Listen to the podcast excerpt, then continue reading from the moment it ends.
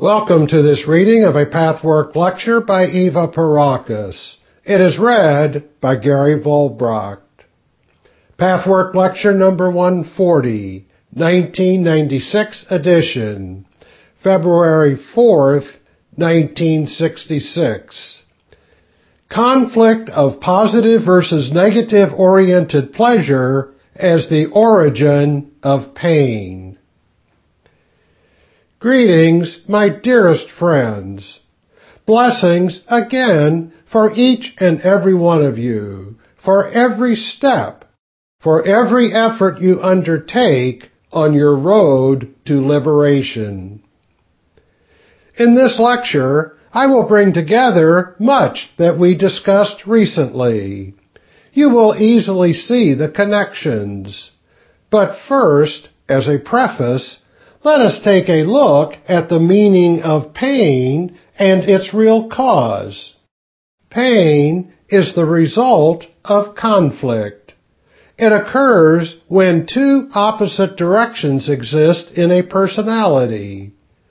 The direction of the universal creative forces is toward light, life, growth, unfoldment, affirmation, beauty, love, inclusion, union, pleasure supreme. Whenever this direction is counteracted by another, a disturbance is created. It is not the disturbance itself that creates the pain, but the imbalance and a special sort of tension caused by the opposite direction. This is what causes the suffering. It is very important to understand this, my friends, in order to follow the rest of this lecture.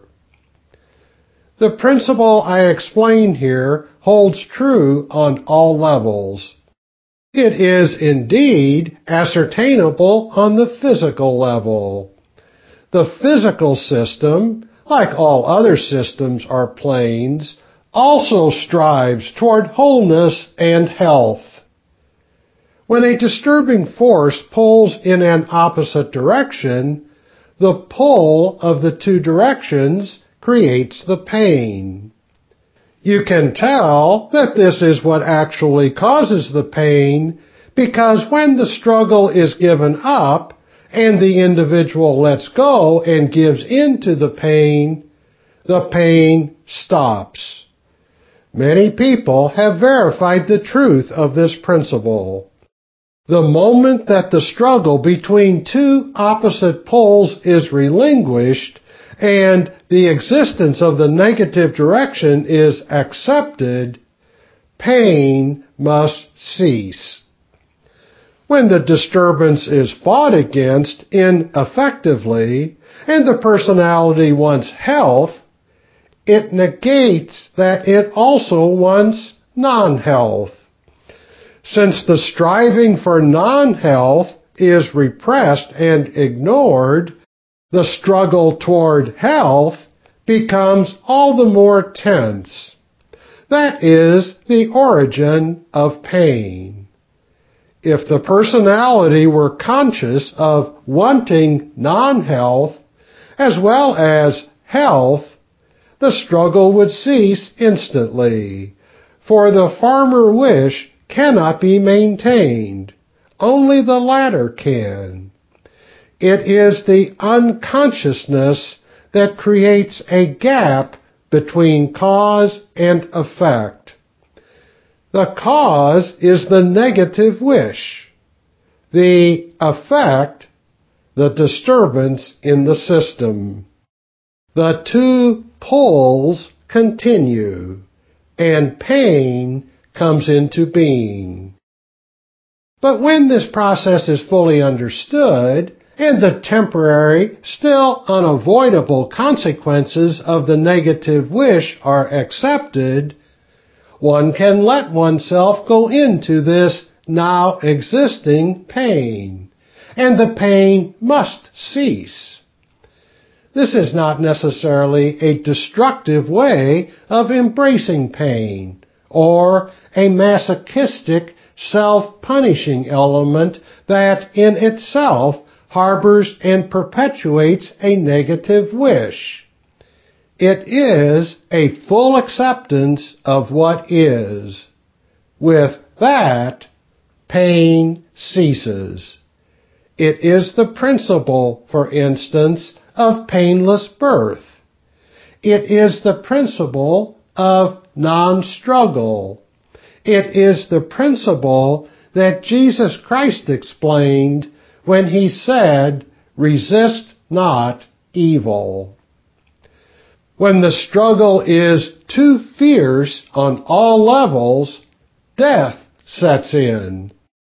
Death may also be a result of having given up the struggle. This applies to the physical plane, of course. Therefore, physical pain ceases when tension ceases, and this happens in death. On the mental and emotional planes, something similar exists.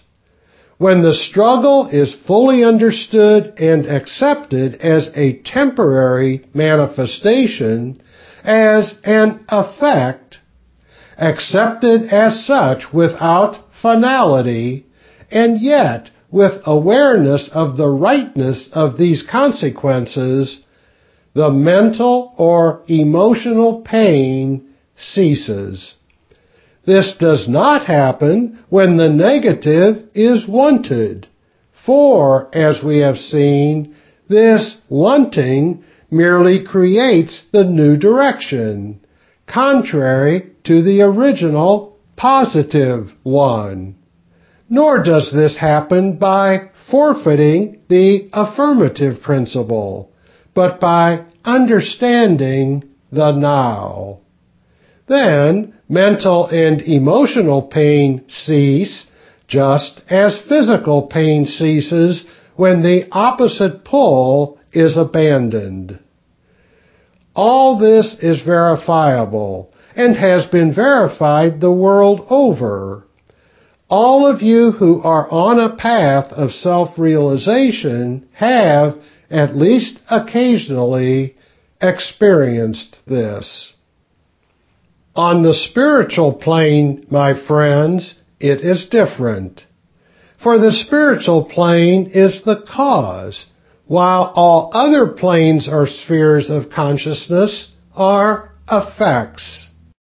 The spiritual plane is the origin of the positive direction. It does not and cannot contain a negative direction. The negative direction creates and is created by various attitudes incompatible with the origin of all life. The spiritual plane is unity itself. Therefore, conflict, opposing directions, and consequently, pain are unthinkable and illogical there. People who are free from conflict and pain must be in unity. They can be in total unity only when they follow the unbroken line of the positive direction of their life forces. If it were possible for an individual to fully want the negative, pain too would cease. But this is not possible, for the real self is attuned to the real world of absolute constructiveness. This is the final reality. So it is nonsensical to even imagine that anyone could be in unity about any negative aim. Life, in its essential and profound character, cannot ever be negatively oriented. Negative orientation cannot be anything but a distortion. Since underneath the distortion, the real continues to exist, it sends forth its effects, regardless of the overlays of distortion and the strength of the momentarily existing negative orientation. Since the human being and life are one, nobody can ever be fully negative. Whenever there is some negation in one's makeup, tension and conflict must exist, and so must pain. The negative direction is opposed to life, and non-life cannot ever be totally desired, or even envisaged as being free of conflict, for it makes no sense. It is very important to understand, my friends, that the negative can be desired only by one part of the personality, never by the whole of it there will always be another part of the psyche that violently objects to the negative desire, so that pain must result. On the physical as well as the emotional and mental levels, it is possible, temporarily, to accept the negative as a passing stage, in the understanding that it is the effect of an inadvertent cause and a mere momentary disturbance. In this understanding and acceptance, one ceases the struggle. One accepts the negative without finality and with an objective, non-indulgent attitude. But on the spiritual plane, which comprises the total being, total life, the origin of all, this is impossible. The total being cannot ever totally want the negative. Pain and suffering are always the result of the pull on the personality by two tendencies, which are the life and the anti-life directions. They can also be called the direction of love and the direction of hate, isolation, and fear. Or the positive and negative directions. The outer layers of personality must suffer as long as unity is not achieved. Unity exists exclusively in the full reality of the cosmic creative principle. It is exceedingly important, my friends, to understand what I am saying here. For this understanding must open new doors. A number of my friends have crossed a major threshold on their path in the discovery and awareness of where they themselves desire the negative. Now this is an exceedingly important new phase.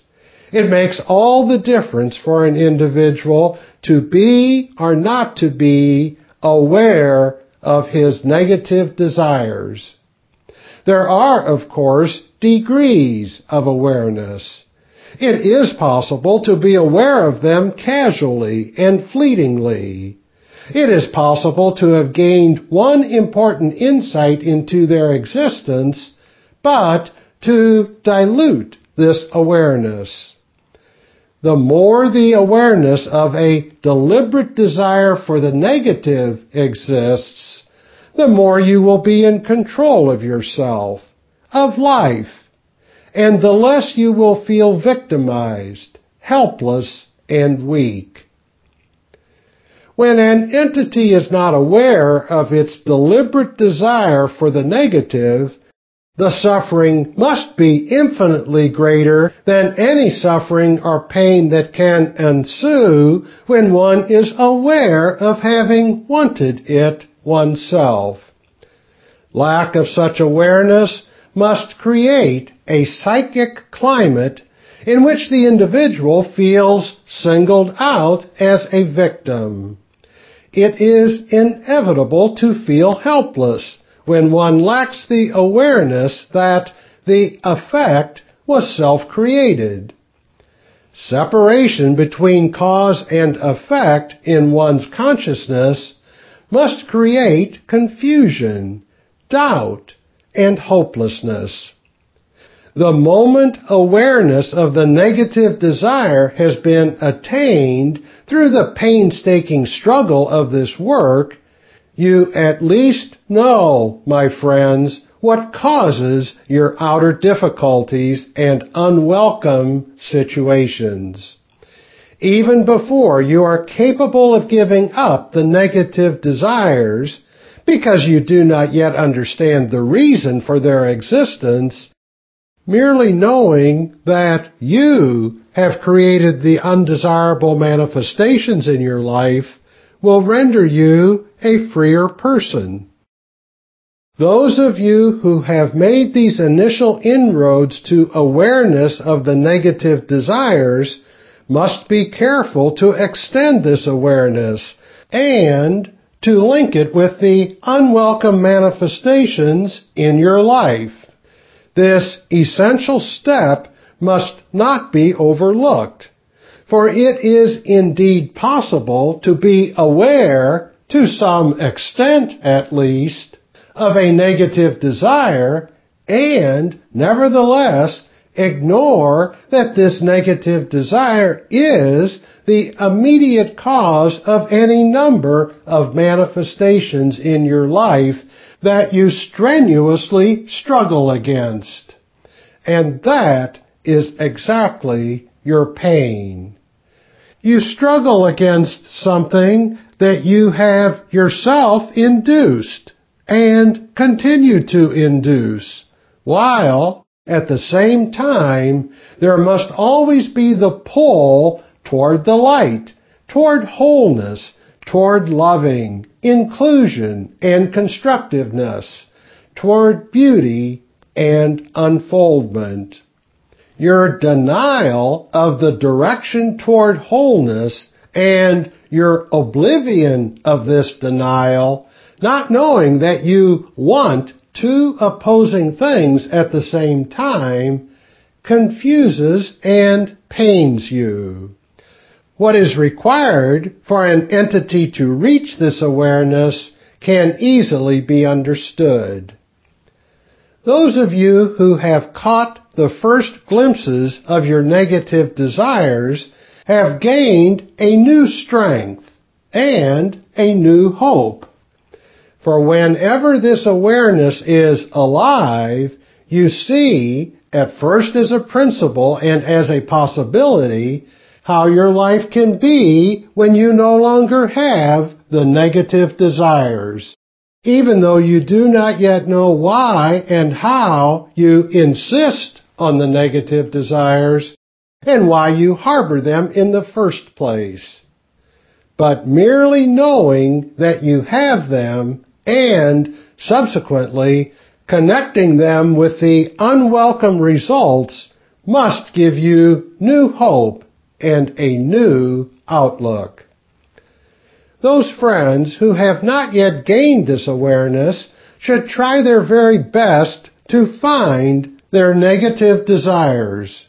On the surface, the majority of people cannot imagine how they might harbor destructive desires. Even some friends who have been on this path for a long time may, as yet, be unable to feel their destructive direction. Meditate and truly want to find what is in you. This is even more difficult when a person busily denies those aspects in life that leave something to be desired and does not want to face missing something, suffering from something, this kind of denial of what you really feel and miss makes it impossible ever to bring real fulfillment into your life. This denial still exists in a few of my friends who have been doing this work for a considerable time. So ask yourself, do I have, do I experience everything to the maximum of my potential? What disturbs me possibly more than I admit? That would be the first question, a pertinent question for those whose tendency is to escape from their unfulfillments, to deny them, to gloss over them, and falsify their situation. And then, of course, there are those people who are only too keenly aware of their suffering and of what they miss but they are disconnected in themselves from the mechanism that wishes the negative result.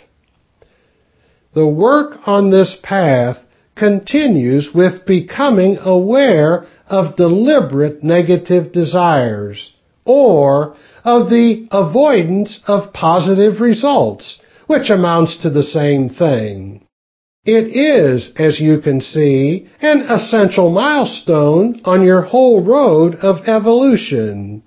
It constitutes the difference between feeling like a helpless straw in the wind, a little forgotten tool in the vast universe, and feeling oneself to be self-governing, autonomous.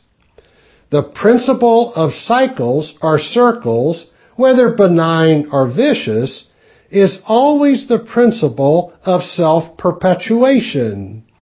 Autonomy is positively self-perpetuating, set in motion by reality consciousness. Again, this can be ascertained on your path. When you come to a certain degree of insight into your psyche, you see how the positive and negative attitudes are self-perpetuating. Take, for example, any healthy positive attitude. When you are outgoing, constructive, open, inclusive, all things go easily. You do not have to work hard at them. They perpetuate themselves. You do not even have to spend energy on any deliberate kind of meditation.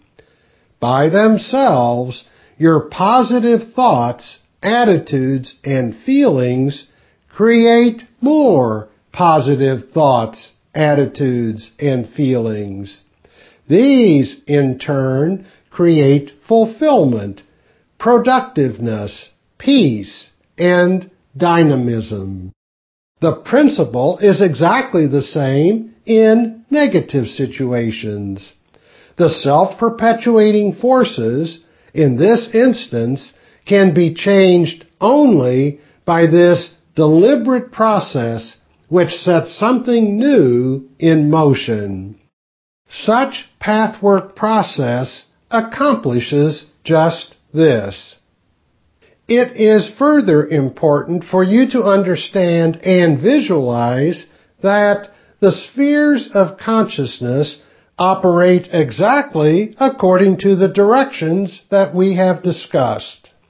In other words, to simplify a bit for the sake of discussion, there is the positive principle and direction. This is the sphere of reality the sphere in which there is unlimited self-perpetuation in whatever respect consciousness is aware of the existence of such wholeness and inexhaustible abundance.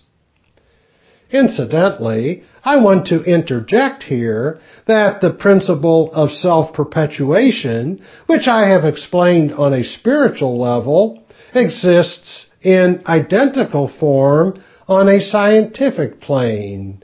This principle can be found in chemistry, in physics, in practically every field of science. It should, therefore, be easier to accept than if it were a phenomenon that had not already been found in human material realms.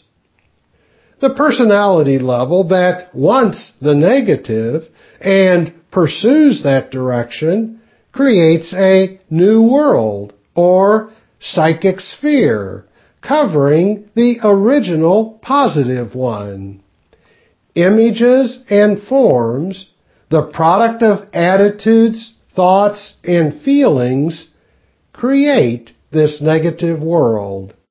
There are many variations, degrees, and possibilities according to the strength of the negative desires. The awareness of both positive and negative desires and the balance between the two. You may gain an inkling of this by comparing your own change in awareness with your previous unconscious denial of positive experience, or even your direct desire for the negative. You will see that this difference constitutes another sphere of consciousness, a different world with its own distinct flavor and atmosphere. The physical material world you live in manifests the positive, the negative, and presents a combination of the two. All these exist in and outside of you, in timelessness and spacelessness. You can and must reach these worlds within your psyche by becoming acutely aware of them. They are a product of your own self-expressions, of your various spheres of consciousness. You must go through them layer by layer within yourself. Where you are relatively free from negative desires, it will be fairly simple and easy to grasp, to feel, to experience the world of truth where all good exists and is self-perpetuating. Therefore, there is no need for struggle, for doubt, for fear, or for deprivation. In these areas, you will find that you fearlessly open your heart to the positive, dynamic experience which moves eternally toward further unfoldment, greater happiness, more inclusion. You do not stop this movement with your fearful mind, holding it in check and bringing it to a standstill. These spheres are there. They not only exist deep in your psyche, where you can sense the eternal life of all existence, but they manifest in your outer life. To become aware of them is also useful, so you can compare them properly. And then, of course, there is always the main problem. The area in your psyche where the fear of the positive, hence its negation, exists. Consequently, deprivation and suffering manifest in your outer life. You must fully experience this sphere within your consciousness so you can transcend it by transforming yourself. You must live it through, not by denying it or struggling away from it, but by seeing and accepting it, learning to understand its nature. This is what is meant by going through it. When it is affirmed and ascertained as a temporary reality, only then can the underlying world of self-perpetuating good be reached, where you no longer have to reach and grasp and want, but know that it is already yours even before you have attained it. Whenever you are separated from others, from your fellow creatures, you must be in the negative world, in a self-perpetuating negativity that you sow through your destructive wishes. You must, therefore, suffer, because you deny and ignore the full significance of the thus evolving struggle. The struggle varies from individual to individual, and with a given individual from phase to phase, and even at times from hour to hour. Because at different times, different directions come up. They alternate in predominance at any given moment. At one time, one direction is more on the surface and the other more submerged. At other times, they change. So there must always be in you an unceasing struggle in which one side strives toward wholeness and union with your fellow creatures in many different ways, toward love and understanding, toward consideration, toward giving and receiving. But always there is still this other side that negates and denies the former direction, that fears and resists it. Therefore, a particular pain exists, and the greater the denial, the greater the pain. Do not forget that it is impossible to completely want isolation, withdrawal, and separation. If it were possible to fully want this and be wholly reconciled to its results, there would be no pain. But it is not possible totally to ever want this. One can only want it to a large degree. And therefore, the larger the percentage, the stronger the pull in the opposite direction from health and union. Hence, the fiercer the pain. The pain is aggravated by the struggle that sets in with the other person. For do not forget, my friends, that it is painful enough that you want and do not want alternately to relate and love on the one hand, and to hate, reject, and withdraw on the other. It becomes infinitely more complicated when this conflict is multiplied by a second individual into whose parameters you enter and who wages a similar fight within.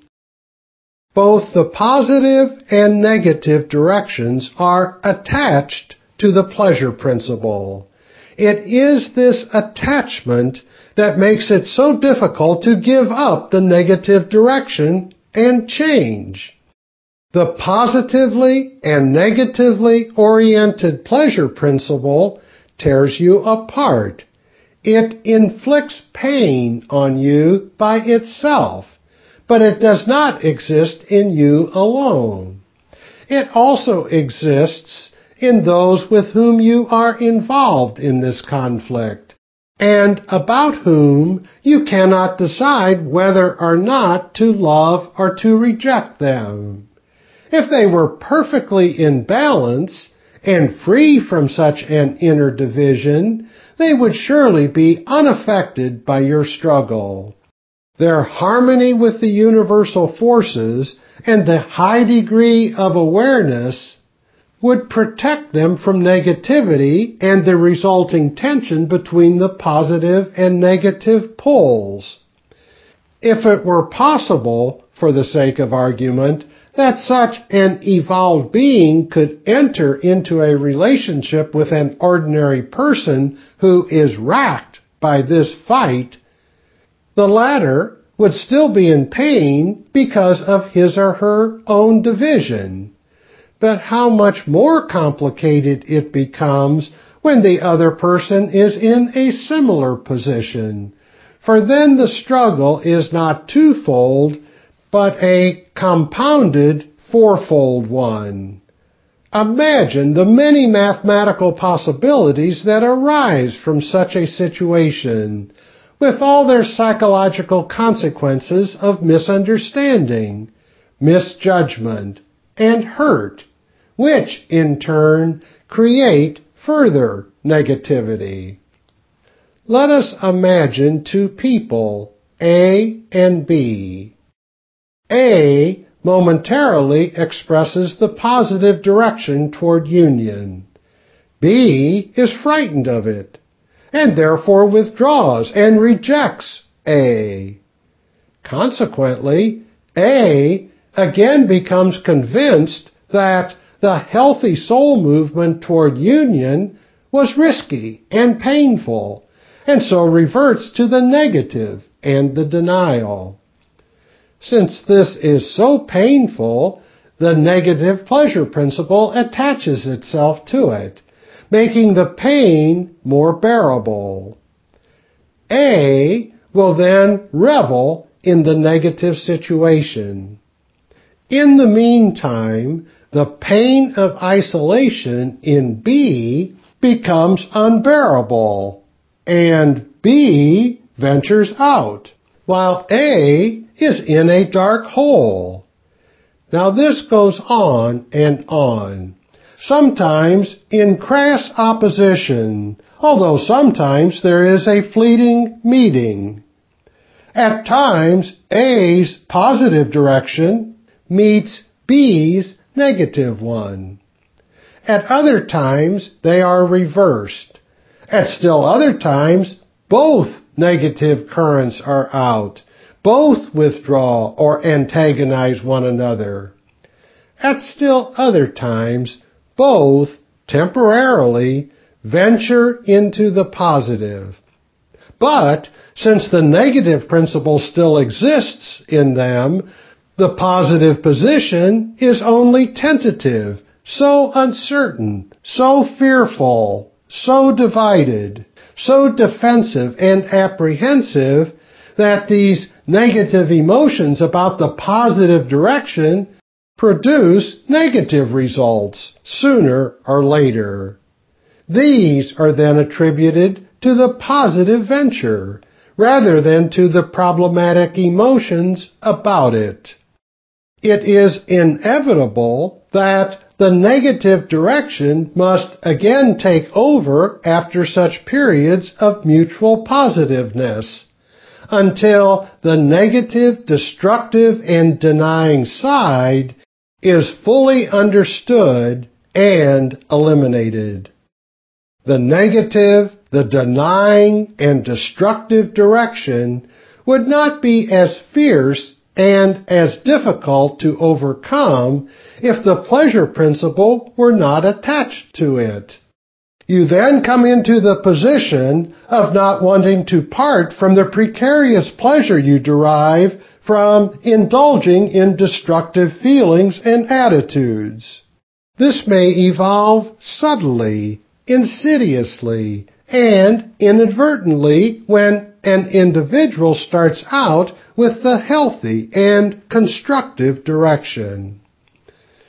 Let us take the following example, which might prove useful for all of you. Suppose on your road toward self-realization, you gain strength and self-confidence. Where you felt uncertainty and guilt as you experienced friction with another person, you now experience a new inner calm, certainty in yourself, and a strength and resilience you never knew existed. In the old way, you might have responded submissively to assuage your guilt, or with hostile aggression to assuage your self-contempt for your uncertainty. Whatever you did, However you responded with your negativity and self-doubt, you were attached to the negatively oriented pleasure principle. You enjoyed your woes. Now you have progressed. You experience yourself in a new way. Instead of choosing the nagging self-doubt, you gain insight into why the other person behaves that way. For the moment, this objective understanding sets you free, makes you strong, gives you more objective insight into yourself and into the other person. In other words, the self-perpetuating principle of insight and understanding has been set in motion. But then, the still existing, because not yet fully recognized, negative pleasure principle attaches itself to your understanding of the other person's negativity you begin to talk yourself into dwelling more and more on that person's faults and blindnesses, and you inadvertently begin to enjoy this. You do not immediately distinguish between the two different kinds of joy. The first comes when you see with detachment what exists in the other, and this sets you free. The second appears when you pleasurably indulge in the other's wrongness, and this blinds you. What you first noticed in the other, you build up until the old negative pleasure principle has reappeared in a new guise. This is where you lose your harmony and freedom because you again indulge in the negative pleasure principle. This is an example of how insidiously this can happen whenever the old roots still exist unobserved. Here, my friends, the continuation of the path becomes clearer and more concisely defined. You have the immediate tools to set out and discover what I explained here. Now, are there any questions? Question. It seems this whole lecture was for me. Whenever I come to see the pain and hurt in another person, I immediately bring out the negative, the hostility and rage, and I am blinded by these negative feelings. I cannot see anything positive or understand the struggle in the other person. Although I pray and want to let go, I am still sitting in the hole. Answer. Are you aware that while you indulge in the negativity, you enjoy doing it? Questioner. Yes, I am. Answer. The next step would have to be a very simple one, my dearest friend. Issue and express the thought. I want to give up the negative. I want my pleasure to be attached to a positive situation. I want to be constructive. I want to give my attention to this situation and be governed by the most constructive forces.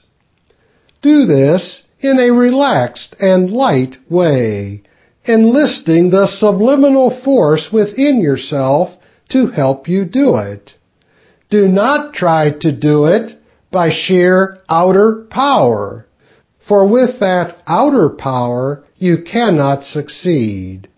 Your outer mind can only issue such a constructive intent, and with that, it sets up a positive movement, which then begets a positive self-perpetuating cycle. If you are not yet willing to do this, the work must proceed very simply and easily. Where and why do you believe that wanting the negative is safer for you than wanting the positive. You hinder yourself from wanting the positive. If you cannot stop this process, there must still be reasons you have not understood. and they must be unearthed. Question. Irrationally, I fear that I may be taken advantage of and lose my integrity. I have a slight feeling that this is not true, but I can't see exactly how. Answer.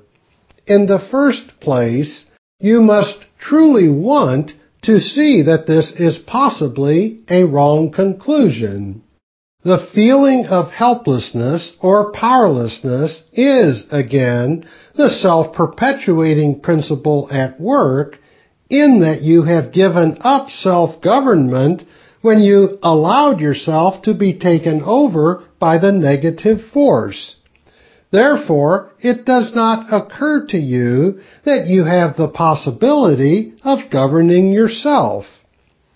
For instance, the moment you say, I decide that I do not want to be in negativity or hang on to misconceptions such as these.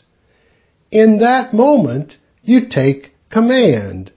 Then further, if you say, and mean, I do not have to be a slave to decisions that do not come from me because I am constructive. What I want is up to me. You will then experience that the more constructive your desires are, the freer you become, and the easier it will be to determine independently what you will or will not do. Others will not be able to impose their will on you. Hence, your integrity will be preserved and increased in exact proportion to your active desire to be constructive and to give up the pleasure that is attached to a negative situation. What has weakened you was that you lost awareness of your negative desires. You had repressed, denied, and hidden them, having superimposed false positive ones.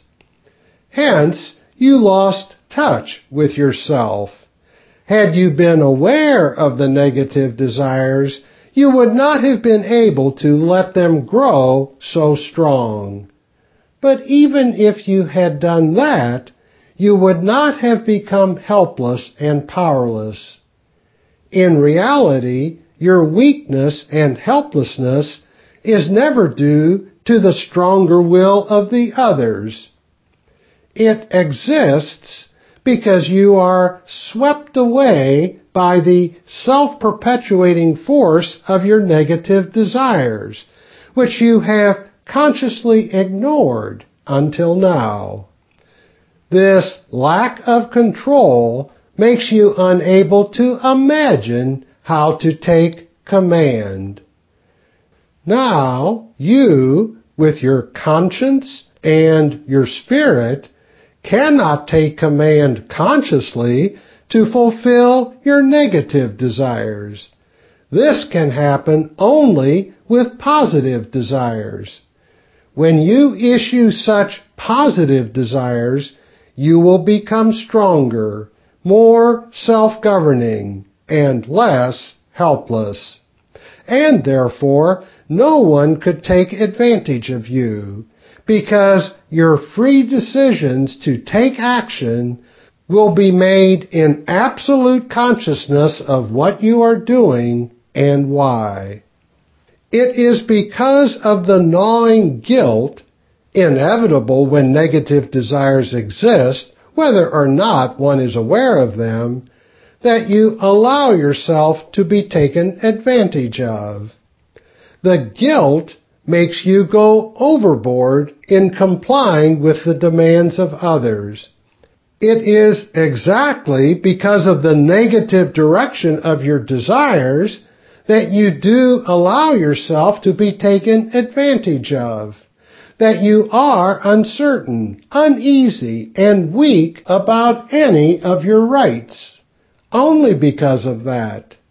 Were you free from the destructive desires, you would not feel guilty. Hence, you would not need to atone. And you could very easily, kindly, and without any defensiveness, when it is the right thing and when you really want it, say no and not give in to demands being made upon you. So, the reality is exactly the opposite of what you think. Positivity will set you free to have integrity, to defend and assert your rights, while negation and destructiveness must weaken you and make you defenseless. When it is as yet impossible to issue the desire to be constructive and positive, assert that this is where you are. See yourself being in the negation and destructiveness, and set out to find what further undetected cause slumbers behind this resistance. Arrayed behind it, there may be more fears of a deeper nature still needing to be unearthed. Question. I usually concentrate too much on studying the negative aspects centered on the father image. I have asked myself lately if, by doing so, I have been hiding something that is deeper in me and that I don't want to look at. I concentrate on this mixture of a father image and a concept of maleness. I think I miss the main point by analyzing too much of this. Answer. There is in you a feeling that you do not want to assume the male role. Have you become aware of this feeling? Questioner. No. Answer. Well, this is it. Awareness of it will come first maybe indirectly, by deducing certain manifestations and subsequently by bringing out the emotions. Consciously, there is the great desire in you to be a strong man. You even go overboard and exaggerate this image of masculinity. This overcompensation would not exist if you were deeply ready to assume the male role, if you would not refuse it. There is this fear that you may be inadequate to fulfill this role.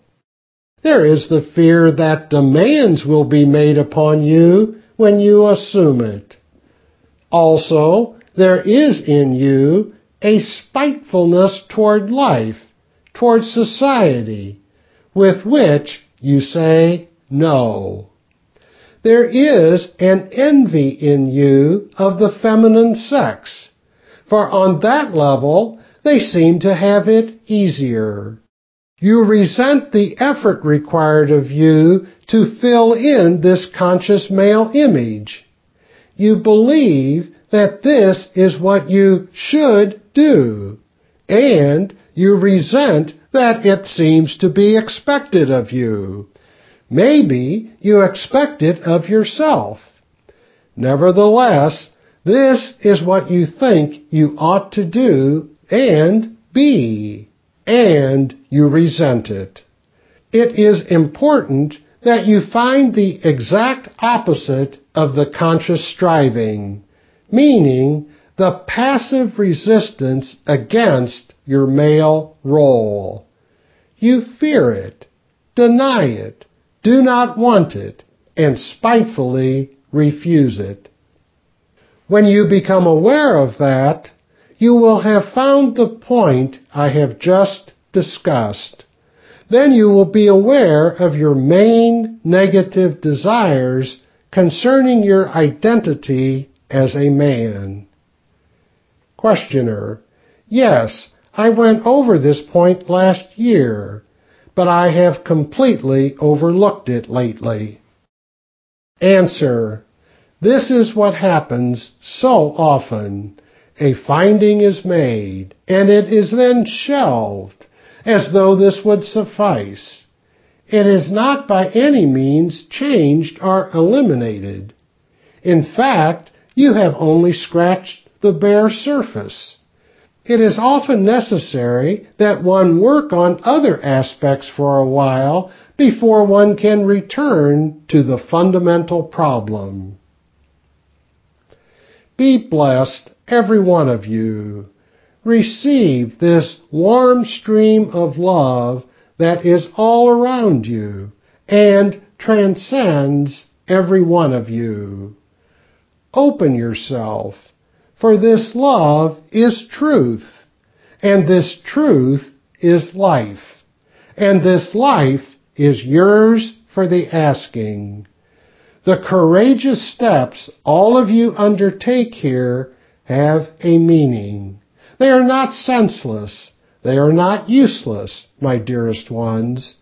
May you always know this every admission of something negative that exists in you contributes more toward the universal process of wholeness than any other thing imaginable. So proceed this way. Be blessed. Be in peace. Be in God. This has been a reading of Pathwork Lecture number 140 for more information about other Pathwork materials and programs, please visit the International Pathwork Foundation website at www.pathwork.org dot org.